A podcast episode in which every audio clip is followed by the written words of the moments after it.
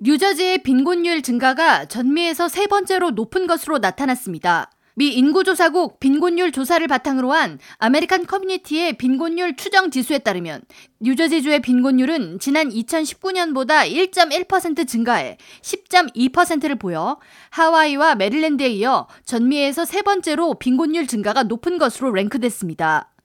팬데믹 기간 연방정부의 경기부양금 그리고 실업수당 지급 등으로 2021년에는 2019년에 비해 전미 빈곤율이 크게 감소했으며 지난해 전미 평균 빈곤율은 11.6%였지만 정부 경기부양금 등의 영향을 반영하는 추가 빈곤율은 7.8%를 보였고 전년에 9.2%를 보인 것보다 하락했습니다.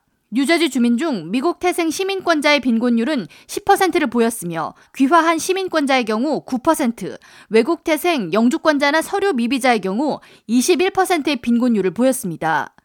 인종별로 살펴보면 히스패닉의 빈곤율은 18%, 흑인 16%, 백인 7%, 아시아는 6%를 나타냈습니다. 뉴저지 빈곤층 인구 중 6세 미만 어린이는 총 9만 4천 명에 달했으며 17세 미만 청소년들의 빈곤율은 14.2%로 지난 2019년보다 2%포인트 상승했습니다. 이와 같은 주정부의 상황에 대한 대책으로 필머피 뉴저지 주지사는 2023년부터 새로운 자녀 세금 공제 법안을 적용하기로 했으며 해당 법안에 따르면 연소득 8만 달러 미만의 가정은 6세 미만 자녀에 대해 단계별로 소득 공제를 받게 됩니다. 연소득 3만 달러 이하인 가정은 500달러, 3만에서 4만 달러는 400달러, 4만에서 5만 달러는 300달러의 공제를 받게 되며 연소득 5만에서 6만 달러는 200달러의 공제를 받고 연소득 6만에서 8만 달러는 100달러의 공제를 받게 됩니다. Social Security 번호가 없더라도 개인 납세 번호가 있을 경우 혜택을 받을 수 있습니다.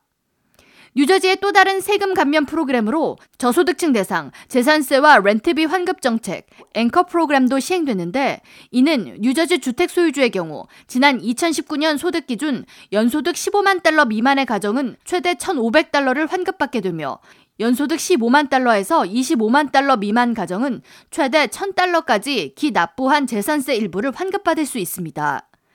세입자의 경우 2019년 총 소득이 15만 달러 이하면 450달러를 환급받게 됩니다.